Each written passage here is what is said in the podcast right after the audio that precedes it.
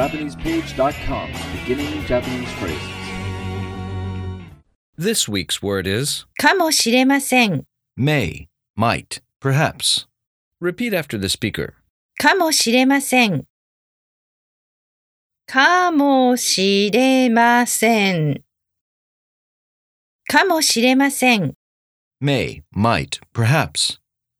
This very useful word is often heard more casually as, かもしれない。 or simply, かも。 example sentence 明日は雨が降るかもしれません。 It may rain tomorrow. 明日は雨が降るかもしれません。明日は雨が降るかもしれません。明日は雨が降るかもしれません。 Do you remember what かもしれません。 means? May, might, perhaps. Now, let's break this sentence down.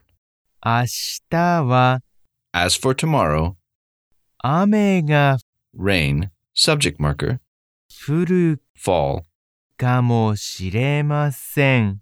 might. 明日は雨が降るかもしれません。それじゃあまたね。